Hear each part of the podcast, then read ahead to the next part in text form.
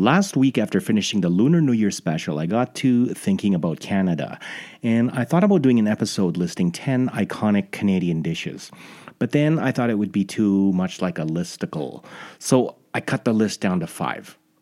Then, as I got to work researching the histories of all of these wonderful dishes, I was faced with the realization that one episode to talk about five dishes simply was not enough to do them justice. So I decided to dedicate an episode to each dish, which would allow me to talk about its history and impact on the culinary scene and talk to people along the way. Now I can hear you listening to this and starting to list off the dishes, so I know this is going to be a good series of episodes. Now, the first dish I'm talking about today reflects a quality about this country which I value deeply as a child of immigrant parents, and that is its multiculturalism.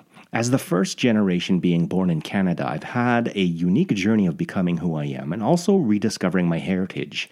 In addition, I've had the privilege of experiencing the many cultures that also make Canada home, coincidentally through the lens of food. Now I'm going to tell you a story. Back when I was in grade 5, I went to Capitol Hill School and I lived in Whitehorn, and being the multicultural neighborhood it is, we had a good mix of kids at the school. Now, a couple of these kids were two Sikh brothers, Gurpreet and Jasvinder.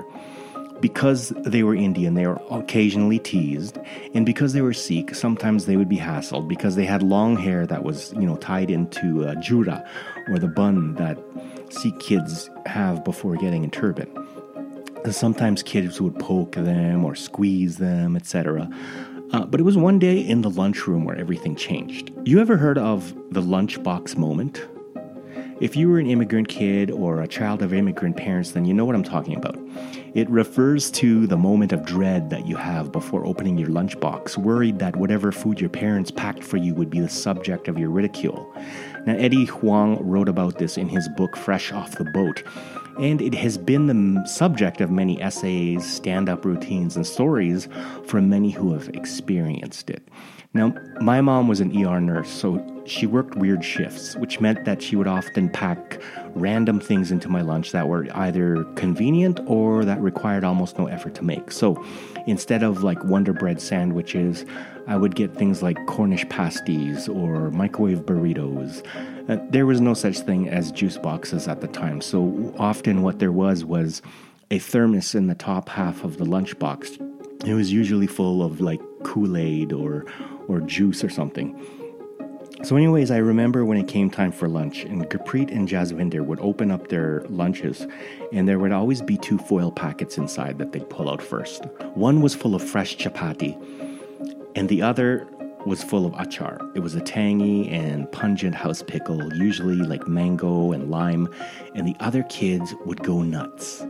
Not that they made fun of it, but that they wanted a piece. Now, the moment those foil packets opened, everyone had a handout.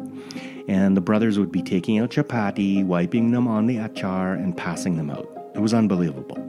And that, my friends, is the power that food has in breaking down walls and opening up the gateway of appreciating other cultures.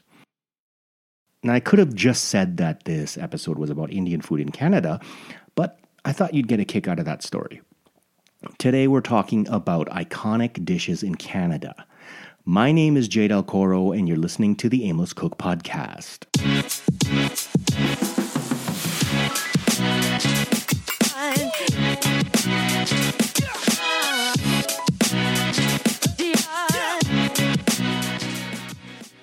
So, as you know, we're talking about Indian food in Canada. And today, our first iconic dish in Canada is known as butter chicken. Now, butter chicken or murg makhani is the single most popular Indian dish in Canada, much like chicken tikka masala is in the UK. Now, though the two dishes look similar, there's a definite difference between them, and that butter chicken has kind of a milder, uh, sweeter profile as opposed to like the spicier and tangier flavor of chicken tikka masala. And today I have a special guest that we're going to go to right now. Well, you're going to find out. Let's just go there. And with me today, I have an extraordinary guest. He is a longtime friend, talented chef, and a restaurateur behind the popular Indian eatery Deepak's Dhaba. Uh, you can find his delicious food at his main restaurant on Center Street North, uh, at Crossroads Market, in addition to his newest location at Calgary Farmers Market West. So, Chef Deepak Singh Kalsi, welcome to the show. Wow, thank you. I like that intro. now I feel all pressure to tell you about the curry and not. nice. Well, thank you very much. It is always exciting to see you. I, I really admire your effort towards the industry of like especially food in Calgary and I often see you uh, you know visiting all different places and which which really admires me as well to support local and uh, yeah, no, thank you so much for coming in my office today. And like, you know, we're talking about some deliciousness. So I guess what my first question for you is like, uh, what inspired you to pursue a career in cooking? Well, uh, if I talk about my passion, I was always a foodie, a traveler, a people person. And even though in the past I had a couple more different professions that were along the way, still with me and but i cooking was always that has calling within me for my like total pure vibes within me. And growing up in indian family obviously like you know you can't just pass by the kitchen without eating a warm fresh steamy food. And otherwise your mom can put you in trouble somebody gonna get hurt and real bad in reality. And uh, so that was that was quite a quite a reality for me. And then being a foodie i would always be around the kitchen. Either i'm playing with the tools around with my dad or like you know being with my mom, I wasn't really a sports person. I did play cricket, but um, to the point where I could just visit and like hang out with my friends. I was never too serious about it. And at the same time, like, you know, um, being around in the kitchen and see the all the different action and same way when i would go to the temple as you know in our sikh temples we have a big free kitchen and there is always food involved and everybody do their volunteer services and that would always be my part of interest to go to. And then whether they'll give me five big bags of 50 kilo each loaded with onions and we'll peel cut chop. And that was fun. Yeah, that's where probably I learned my knife skill.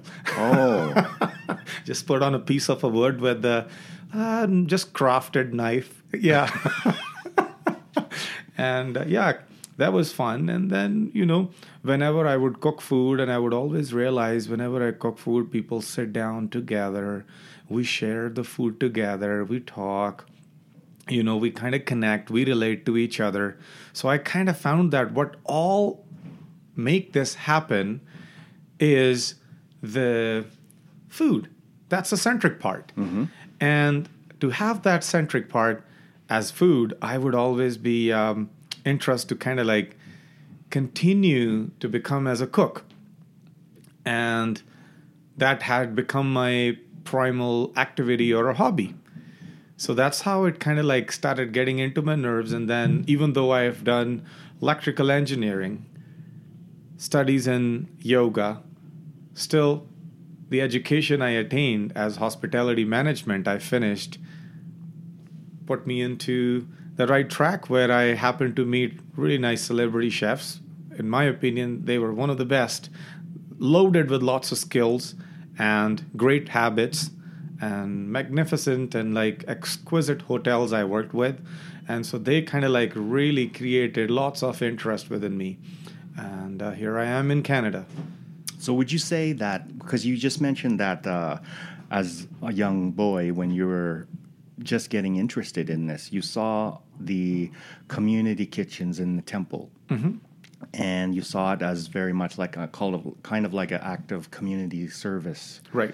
Um, do you still carry a lot of that sort of value in in the career now? Of course, boy. If I don't have that spiritual aspect of cooking, I think to run a food business is almost not a right thing in Canada. Because I think really cooking in itself is, well, it is hospitality, as I Yeah. always say. And all of that is always giving and being a good host and just providing whatever like a guest will need. continued process like it's Yes. like constantly continued process to stay um, it's like you know there is no other option than being polite mm-hmm. and How did that journey lead you to Canada? Because you've been to, you've cooked in many places in this world. yes many different places and uh, one of my best training in the food i must give credit to two different places one was in india where i was uh, it's a it's in himachal pradesh it's like a yeah state of mountains and kind of like our Canmore and like Banff Okay. and all that and then later they had like beautiful resorts and there was a one resort called Timber Trail Mm-hmm.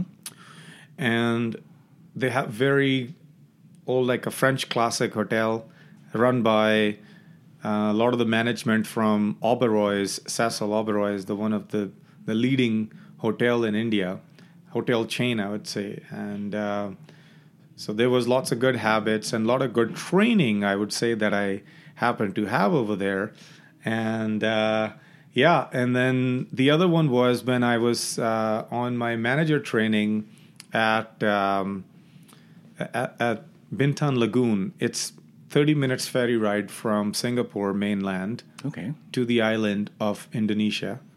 And there are many um, five star resorts over there. And I happen to work with two different one over there. And being around all those highly professional chefs gives you nothing but a lot of knowledge and experience with them. And I always consider them as good habits because it's the habits that really make a person. Definitely. Uh-huh. Yeah. Especially the yeah, the good habits and the good values that you bring from mentors along the way. Yeah. So what what what brought you here? Like how did you end up in Canada? Oh well, in short, my wife. Yeah? She Okay. uh, she was from Canada, and in original, like our plan, we were dicing between uh, whether we should go stay in India or in Australia, and uh, Canada was not really in a plan, if you ask me. Yeah? Growing up in a family where like a lot of us are in England, and uh, from my mom's side, I always had a fancy to just go in in England and join my uncle's business and then be with them. What did your uncle do? uh, well, I have five uncles in a, Okay. in, in England, and uh, all do different stuff. And then I would be joining one of them. Yeah. Oh, But I was really inspired by them, and then wanted to go to England. And then, so, anyways, Canada was never on the map for me. And uh, but then when I met my life partner, and then we started talking, and some of my cousins were already moved to Canada, and they Oh. had nothing but great words about Canada. So that kind of won me over. And then, as we both wanted to either stay in India or in um, in Australia, that that wasn't really practical. And uh, and and for me, the type of person I am, I, I love traveling in India. I would do it till my last breath. I would want to go to India, but due to some reason that I I, I'm, I wasn't really convinced to stay as for the life. Like you know, there are some challenges and not even challenges. The lifestyle that was not really uh, resonating with who I am. Mm. Yeah. So here I am in Canada, and then uh, yeah, from the day one, just nothing but pedal to the metal. So how long were you here until until you decided you're gonna build a restaurant empire? well, it took lots of passion and lots of bad food. Yeah. And that I ate around, and I, I was like, let's introduce something different.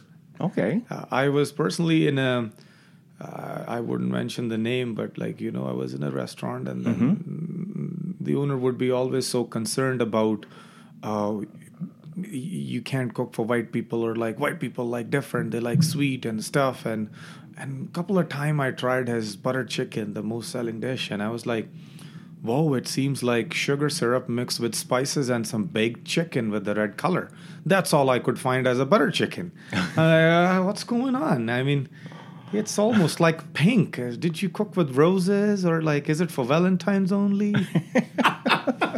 So part of that like you know and i, I tried a couple places and then yeah i I worked in different places. I also worked at the yoga studio to keep a good balance, and then um, worked a couple different places for food and it gave me actually really great experience to know about the managements around here and people and the palate and one of the game changer was crossroads market. Ah, yeah. yes where i where started as just the chai wala right? In the corner on a little table even being qualified chef and from hotel management i could have done a lot more from the day one, but I chose to do chai only because chai and chat could inaugurate a lot in my life, as in to educate myself about local palate, talk to people, and it's not a bigger commitment to just give somebody a, just a sample of chai. And uh, Canadians were polite enough, and I was passionate enough to continue with that. Interesting. Yeah. I had a I had a discussion. or I had a chat with uh, Ricky Chung a few weeks ago, and he was telling me his story about when he immigrated to to Calgary and started his noodle business. He manufactures noodles, and uh, one of the things that resonated now that you're telling me your story is that it's very much alike in terms of when he first got to Canada. He was doing he was working at uh, a grocery store called mm-hmm. Food City at the time. This was mm-hmm. back in the 80s okay. and he would work at Food City, and then he would be at his uncle's, Right. you know, at night working on recipes to create the perfect noodle, or creating the noodles eventually, mm-hmm. and then he would actually go out and talk to restaurants. So bring the the samples to the restaurants and talk to people, mm-hmm. much like what you were doing as a chaiwala Yeah. at Crossroads. So it's really incredible because there's a very good foundation being built. Mm-hmm. And maybe you don't see it right away, but now that I listen to both the stories, it, it's very you know evident to me that like there was very a lot of just experience and just getting to know what customers want, how to talk to them, what they expect, Right. right? it's it, it just like a lot of groundwork and uh, Yes. To to know you know in order to, to to start from the roots it it really takes to go deeper and and to quite a depth. And you know i didn't want it to become a restaurant at the day one because in restaurant you would not really find people come and visiting you. They're only there like you know limited amount of people and then they're there to have their services not to mention you can express a lot to them but being in crossroads market it's like whoever is passing by it could be 10,000 people a weekend and I would only say hello how you doing? Want to have try some chai? Want to get high with chai? Who wouldn't want to get high with chai? My stuff was legal before cannabis right? Yeah. Ah. So at that point, like after, like how long were you just doing chai until you started actually doing food? Well, the chai, I think I did for at least uh, a year and a half in, in a row, where like, and then I had a little uh, arrangement or so to say, like a treaty with the shop over there that um, th- they will let me sell chai and I will cook food for them. Oh, And in that way, I don't have to pay the rent and I can support my company without investing anything. I probably initiated in the beginning maybe a couple hundred bucks or so. smart. That's clever, actually. That is. I remember I, I can even tell you first bill I maybe if I have of cardamom and all those spices maybe under 200 and then whatever it takes for 50 bucks for to start the, the number company. And this wasn't long. This wasn't that long ago. We're talking about 2000 and of 15 sort of. So, okay, so if you're listening out there, you probably uh, have thought about getting into a restaurant business or a food business of some sort. And a lot of you, you know, you might have the misconception or the thoughts that it might be out of reach because of, you know, the the money that might be involved in in opening an enterprise like that. It, and to some, yeah, it it can be.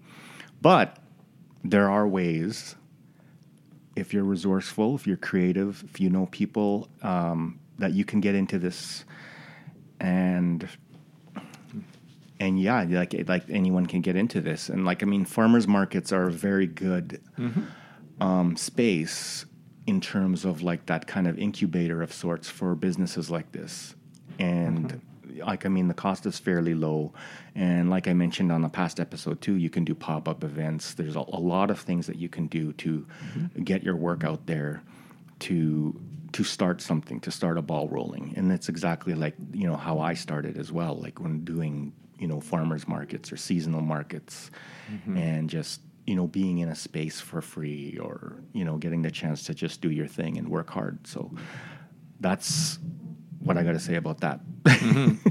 Yeah, no, I, I, in my personal opinion, I think every entrepreneur in food business should always start from the farmers markets.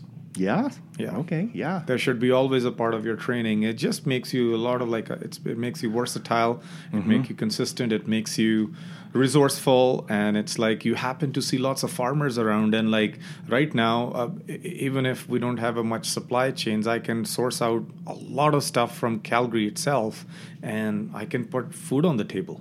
and it definitely gets you in front of a lot of people and gets uh-huh. you into that sort of mindset that you know depending you know it doesn't matter what kind of business you're in it's all people business Mm-hmm. whether you're selling computers or insurance to food Right. it's always about who you're getting along with what seeing what the needs are and how to how to fill it so it's it's great that you said that too Yeah, I love that walking traffic. Walking traffic is amazing in the farmers markets. It's like you would never see that being alone in a brick and mortar. Yeah. So when you mentioned before that when you were in a restaurant, Uh-huh. that of course you saw opportunities from looking at their butter chicken and saying, "Hmm." Uh-huh. Was that a reflection of? And you said that was sort of a reflection of what he thought people in Canada would want.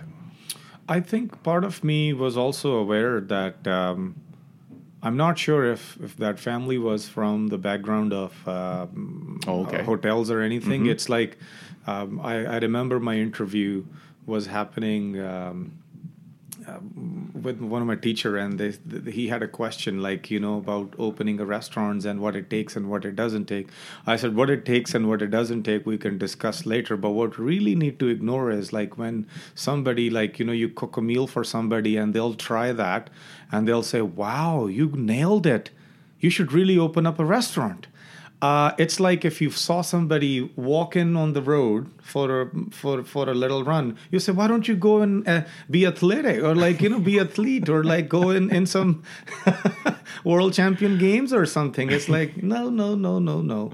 Yeah, you you don't send those walkers in Olympics, right? Yeah. It's different. Yeah, both run. Yes, yeah.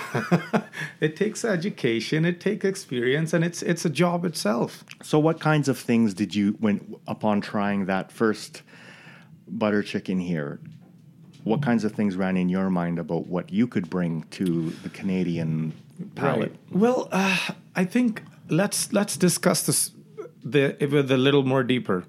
Okay, when we dig in deeper for butter chicken, Yes. soon we will realize we got to know where it starts from. Okay. Now, butter chicken started totally from like the staff food menu. Okay. So There's a lot of good uh, food that starts oh that way. yeah yeah yeah yeah a lot of food like i think there, there is a lot more because the the entire cooking is by sensory system Yes. it has something to do with education and all the theoretical everything but even those are being prepared by the sensory systems. And so in the kitchen staff area they are the foodies right? And they they they know a lot about the flavor and the balance. So yes they are going to put always great stuff. So butter chicken started. It was a restaurant at the british time in india and uh, all the offcuts of the tandoori chicken. Tandoori chicken is like you know the uh, tandoor oven grilled chicken on the big skewers, mm-hmm. the full chicken with bone in. And so they'll take like a chicken breast and a wing and leg and a thigh and all the other offcuts of the chicken. They'll cut it and throw it in a box for staff food later, whatever they can cook. Mm-hmm. And the same guy who made dal makhani also made murg makhani. Oh. He was a oh. Punjabi chef, came from Lahore, Pakistan. Now Pakistan, that time it was India. And so he was the one found like you know I, I barely can catch his name you guys probably can google it and could find it but what he did he created a nice silky gravy with tomatoes cashews ginger garlic and some spices so after he boiled those and then grind it and then strain it so imagine that nutty smooth silky nice sauce dripping through the strainer mm-hmm. and here comes all the nicely grilled char chicken. Mix it up with it and toss it up with butter and cream. Now that's something, yeah, I, I, I get water in my mouth by saying it. and so, yeah, so that's just imagine like, you know, all you have is bowl of rice on the side or like a nice big morsel of naan and like, you know, you're grabbing that meat off the bone through that nice silky sauce. So that was the butter chicken for the staff food for a long time. Wow. One day, like you know, one one Brit guy, like he was like, you know, could you guys not cook something different for me? I said, like, you know, what different can we go? How about this? We we give him this today. They used nice cuts, not the off cuts, but the same sauce to the person. Nicely grilled chicken with nice silky, nutty, smooth sauce there it go. I was like, okay, could you just put it in the menu? And since then, it's it's out there. Wow. And this is how the butter chicken started. It was never a thing.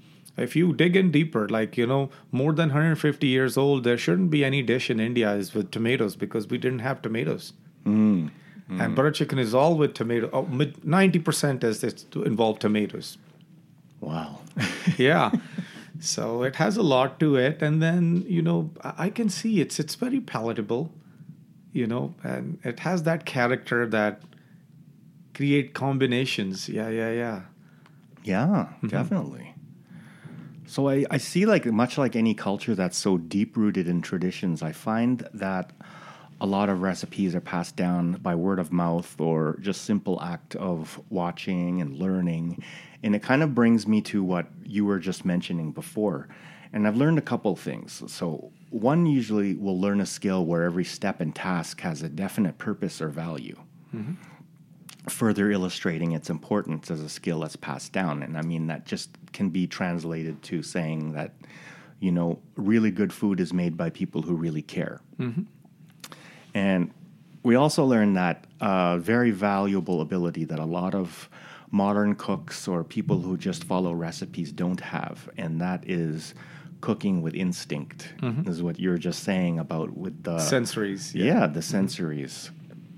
Now, I, I know that in my experience of the industry, we're always aiming for consistency or solid systems when it comes to making food, and especially if you're operating more than one location, because we're also looking at a system to make things consistent. So, I mean, what is your approach to cooking good food when working and on mentoring your team?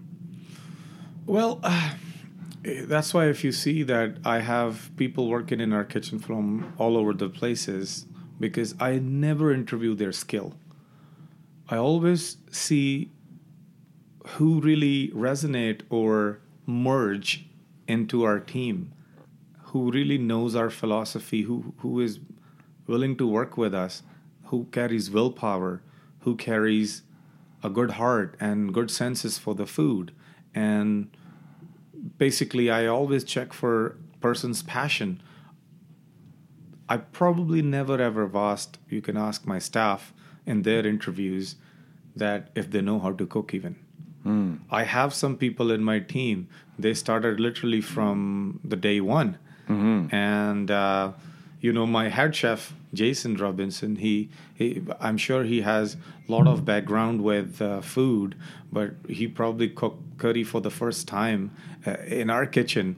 And i just i just liked his passion and i liked just how he just penetrated in the team. Yeah. and i was so open to share what i have. And and to me if somebody is on the board i would always like cut the pie in same same size of slice for everyone. And um, and yeah so so so yeah like you know it, in terms of consistency and and about my place um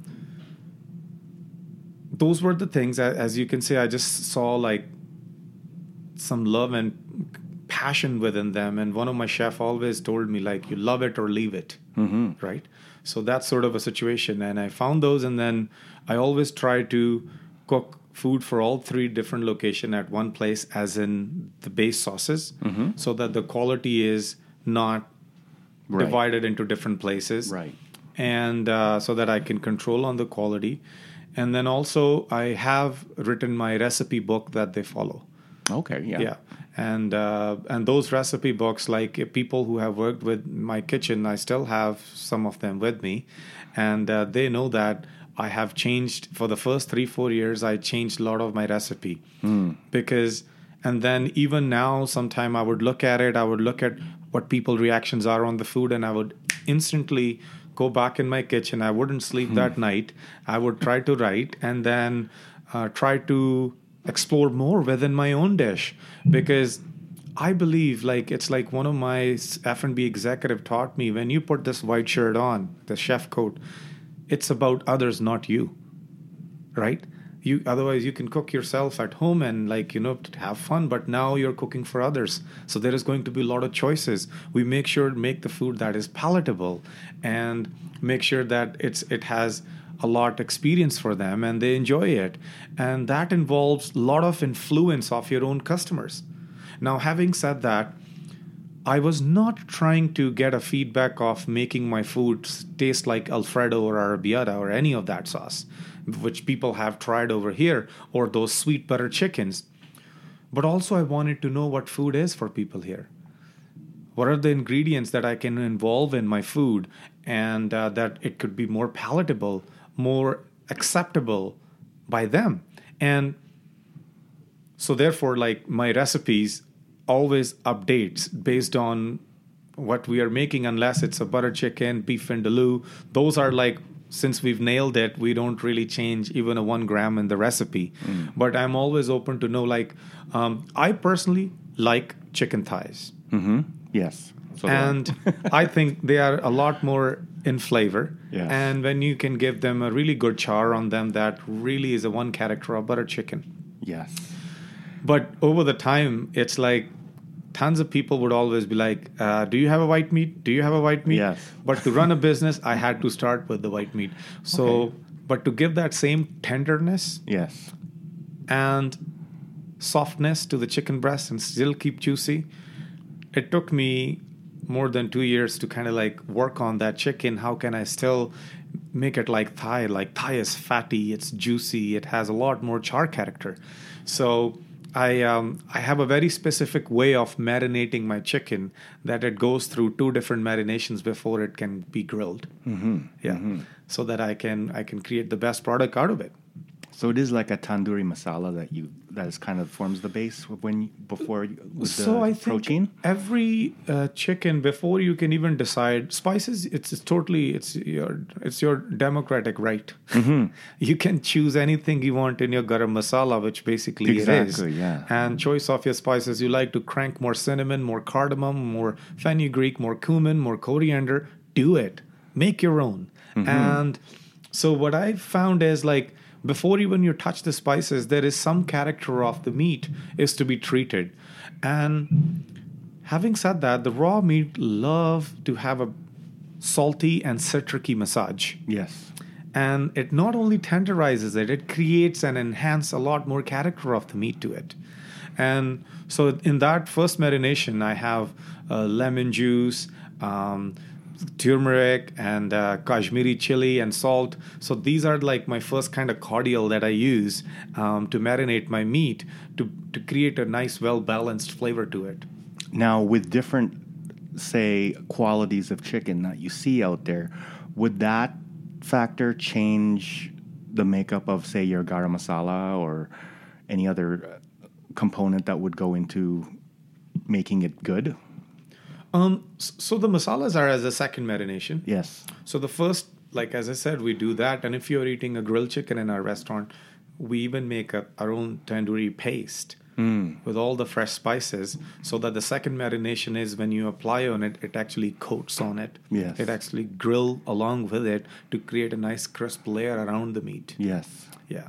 So within those spices, like yes, we do. And that also seals in the moisture too, Uh-huh. doesn't it? Yeah. Exactly. Okay. And that that seals in. Yeah, you're very right. And then also um, when we cook in the clay oven, what we do is it's a simple method of like how you when you cook something, you you kind of like um, sear it, and then you go for the second part Yes. of it. So same way I cooked in two parts in the tandoor oven, Okay. so that the inner juice kind of gets enough heat that it chokes its own steam and heat within it, and then let it take it out, let it cook to that part, so that you're not cooking the hell out of the outer edges. Right.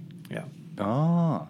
And that, that, that tandoori paste that you said you make in house, that is, that's the same one you use with your paneer tikka? Yes, as well? it's Yeah. it's the same. Yeah. And paneer tikka, if you don't know, is like a tandoori uh, paneer, which is like a house made cheese. Mm-hmm.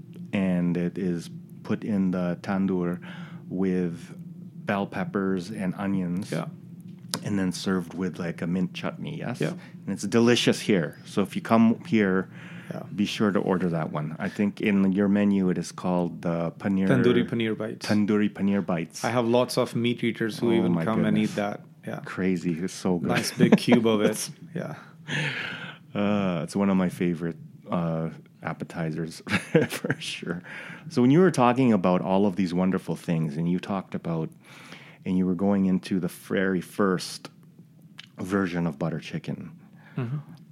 What do you when you go home or when you go back to India? Do you taste ones again that just bring you to another level and go, wow?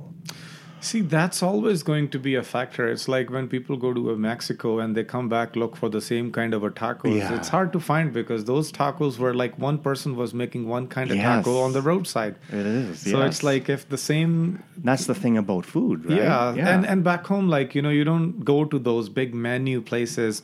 You go to the place where um, tandoori chicken guy is doing nothing but like, you know, he Yes. has all day tandoori chicken, hundreds of chicken, and he's just grilling through all day and squeezing those lemon and dust off those spiced and savory spices on it. All the smell and the aroma is in the air, so it, it make the difference. yeah, it's a it's a lot of those factors that contribute to the experience. Mm-hmm. Yes, like the like you said, the locale, Uh-huh. where it's served, Yeah. how long the person has been making that thing, or maybe it yeah, like you said, like you said, there's people that just make one thing. So I guess a lot of people would want to know. Um, and I'm kind of curious as well. If um, do you see a lot of differences in terms of, let's say, how recipes are reinterpreted for a Canadian audience? Would you see that there's a lot of difference in that way? You know, kind of like how, let's say, Chinese immigrants who come to Canada are cooking for a specific sort of palate. Is that the sort of the same thing with Indian food? Like, do you see it with a lot of the dishes now here? Yeah, it's that's a good question. Um, yeah, I have I've traveled China twice, and then I've been to beautiful food food tour in Shanghai, and that Chinese food was not Chinese food what we eat here. That was a big difference. Like you know, here I like ginger beef is quite popular. Yes, and it was even I've- invented here. Yeah, yeah, yeah. And then when I went to, uh, I go to um, one of the best uh, Korean village restaurant in, in Calgary. They really put together a good food. Even they have a dish that is really soaked in sugar syrup with fried meat, and um, so that kind of says about the city and also tells me why our butter chicken was quite sugary. And part of that also was, and again, like with all due respect, again to all the restaurant owners around uh, in Calgary and in Canada, um, this is my personal feedback that when people are not from the industry, who have worked with chefs and like you know uh, in those real shops or have no food background but just started in canada don't get too worried of putting something together that you know it has to be how people gonna like. You're gonna have to come together. It's like you must understand the palate your local palate but at the same time don't lose the essence. It's like when i cook my food Indian food has a stigma of being hot, right? Yes. And then uh, nowadays, because of some kind of a butter chicken around there in the market, it's sweet. And also the third is uh, so chili, and the chili is actually a main factor. and that is known for. So what I found is um, when I was putting my recipes together, I understood that nobody's out there to eat my chili. There are some people who like hot, but majority of them don't want chili. And I didn't want to lose the essence of Indian food. I studied about it. It took me through the whole books of like, you know, just learning about the chilies. And I found out in Kashmir, there is a chili which is fatty shell mm-hmm. that is high in color, high in aroma, high in yeah, high in color, high in aroma, and it's like low in spice. Hmm. And I'm like, whoa, that's bingo. and that's the chili I import from India that I use within my food. And uh, and then also, instead of using tons of chilies, I barely use chili at all. What I do is I give the warmth from the ginger to my food. Because ginger itself is spicy. It is. And you can balance your spices in order to create that essence of the spice. Not, not necessarily will have to put those fiery, spicy chilies to cook my food. And so when I see those people are like out there, they're trying to replicate other food or like how the other food tastes like, I must look like that. You can understand everybody. Still, you don't need to copy them. You can get inspired, or you don't have to become them. Be mm-hmm. your own. And if you carry your own experience, that's what people are here to see you, not to not not to see you you look like somebody. And so therefore, like when it comes to sweet, I use specific wine ripened Roma tomatoes that I buy from Sysco, so that those tomatoes are like fruit. So I don't have to chug the sugar. I do put a little bit sugar because sometimes the the tomatoes come very citricy to mm-hmm. cut that part. Although I use lots of onions in my curry so that I can balance that citricy, not by like throwing piles and piles of sugar in it. Yeah, so that, that that's that's the only difference. Like you know, uh, wi- within all other restaurant, also I would say, uh, be brave, understand everybody, but bring something own out. People are out there to experience you. Now, do you think that your identity as a Sikh Canadian has evolved over your time here in, in, in running a business and to developing a product that people enjoy? Oh, I, I say that, you know. And again, like, um, then whether it's by my physical identity or by my skill, there was nothing new that I was uh, um, introducing. I wasn't introducing to Canada, right? And so I was just like, I showed up and I had people looking like me were already there. Yes. And the food that I'm cooking together, it was there. I just presented it a little different Yeah. with with the little um, sure I, I I I claim it as a better approach and uh, because it took a lot of work that I put together for it. I think anything that you do put a lot of work into, yeah, you have to, you know, it has to be something that's purposeful, that means something a lot to you. Uh-huh. Yes. and I think, you know, in terms of that, it's a very, it really, I guess, illustrates how much effort, how much work, patience, resilience, creativity, resourcefulness goes into creating a life here that's just, you know, meaningful, mm-hmm. right? So that's great. So, Thank you. would you call yourself an innovator in your That- cuisine?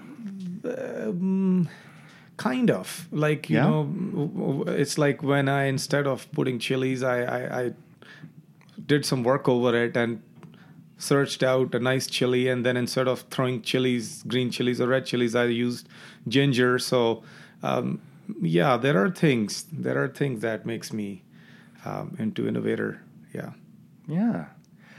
What does so what does being Canadian mean to you personally? oh god we need another podcast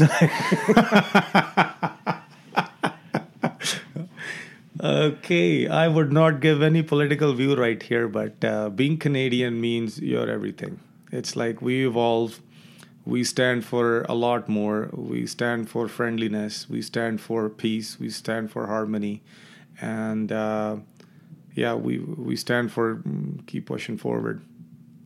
if you were thinking about uh, D- Deepak's Dhaba in the future and its role in the Canadian culinary landscape, what what could you share with us? What would that glimpse of your the future look like?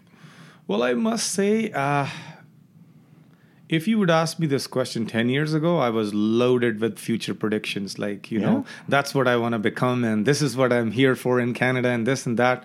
But working for a decade, mind you, this April 3rd, I will be marking 10 years in Canada. Wow, And uh, that's awesome.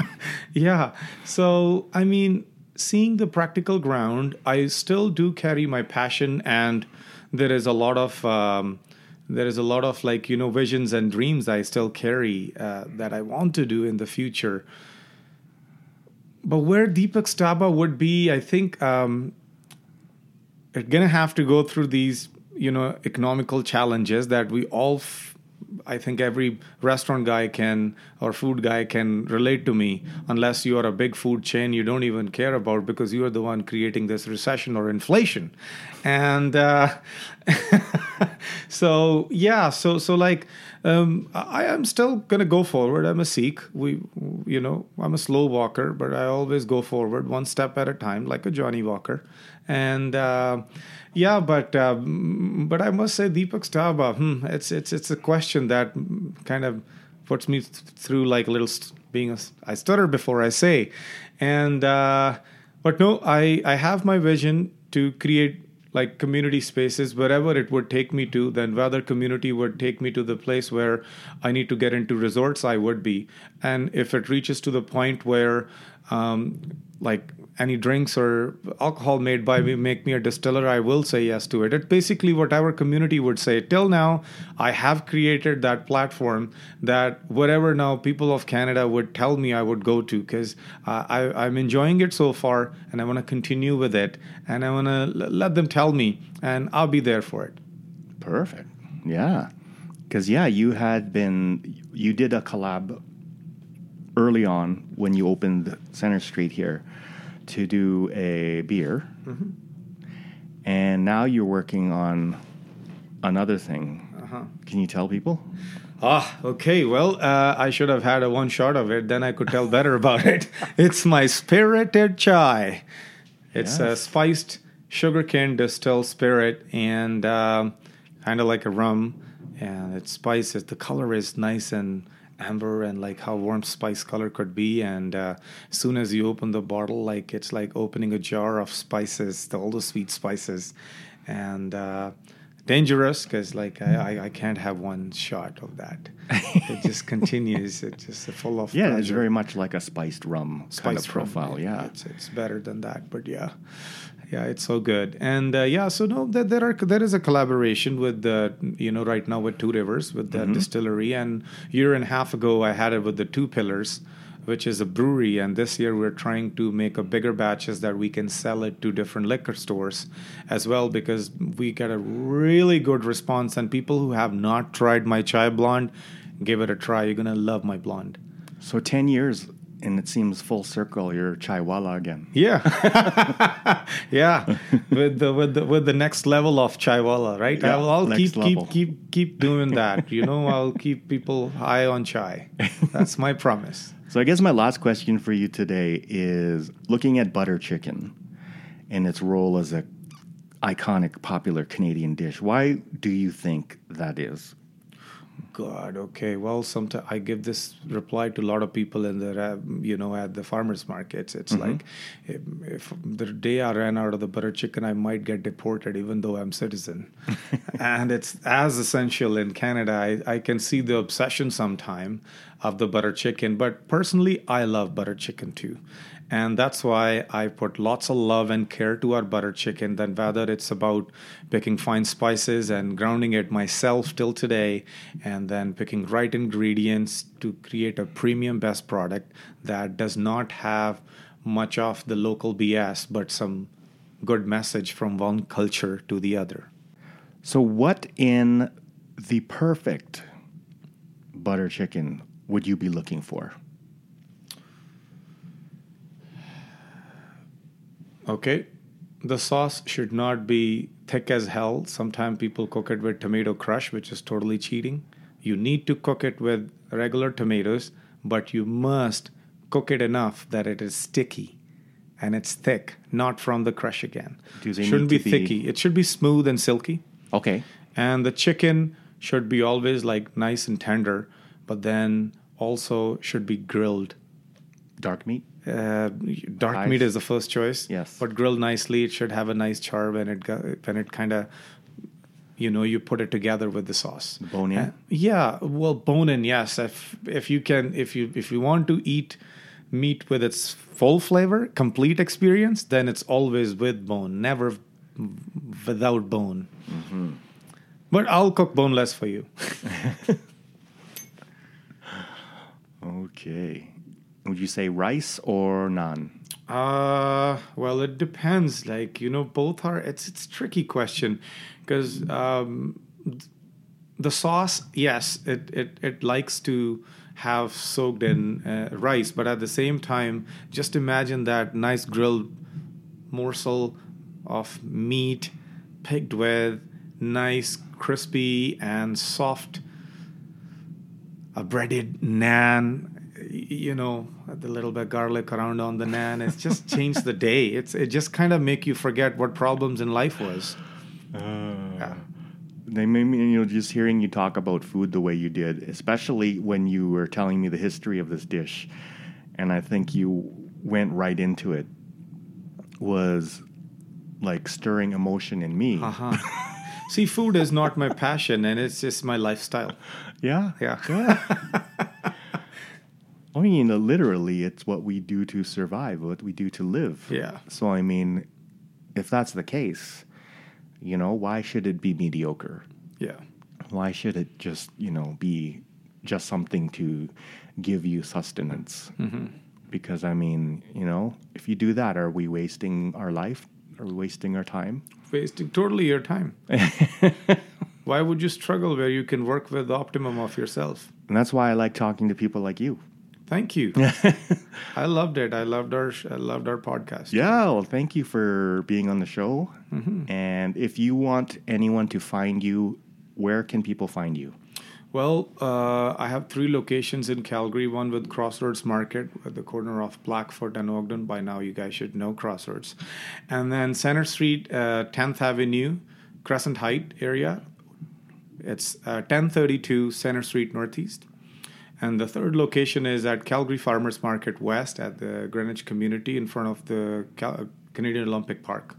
Cool. And where can they find you on Instagram? Instagram, Deepak's Dhaba. That's it. Deepak as Deepak, D E E P A K S, Dhaba, D H A B A. And Daba is actually a uh, spice uh, container, yes? Um, Or- it's Daba. Daba. Daba is spice container, but Daba is roadside eatery. Oh, kind of like a truck stop. like stop. a diner, Yeah, truck stop. it's a diner, Oh, truck okay. stop. And that's why I wanted to bring that word. It's like I remember I was I was a little concerned along with my Mm-hmm. team whether I should name Dhaba, but when my brand people who were helping me to build a brand, they're like, "Well, how many people know about Zara, Lulu, or all of those?" Yeah. right. bring your own name. I find that when when when there's an Indian restaurant that wants to let's say be a level above or you know do high quality ingredients or do something elevated it's always something very palatial or Yeah. you know? Yeah, you know like rajdut yeah, right? Yeah. But I think that when you were just mentioning what you know what dhaba means, it's like I think that's clever. Yeah. I really like that. I didn't want it to complicate it. I wanted to have a dhaba, which is known for a community kitchen. It's like Yeah. a QSR, quick serve restaurant kind of thing, Yeah. where truckers stop and they just source out local ingredients and just put a dish together. And it's fresh, it's quick, eat and go. and it's amazing. Yeah. Yeah, I'm glad I've been had the opportunity and pleasure to know you. So, again, thanks for being on the show. And uh, yeah, I hope to have some more of your butter chicken very soon. Oh, yes. And the, of course, the spiced chai spirits. yes. May the chai spirit be with you. Thank you again to Chef Deepak Singh Kalsi of Deepak's Dhaba for your wonderful insight into Indian cuisine and your personal Canadian story. I know that from your incredible description of butter chicken, I am definitely coming to visit again very soon. Of course, all the links for today's show are in the show notes. Please rate and subscribe, give us five stars, and help support the podcast by visiting the shop and picking up some merch. Be kind to one another, stay hungry, and I'll see you on the next one. Peace.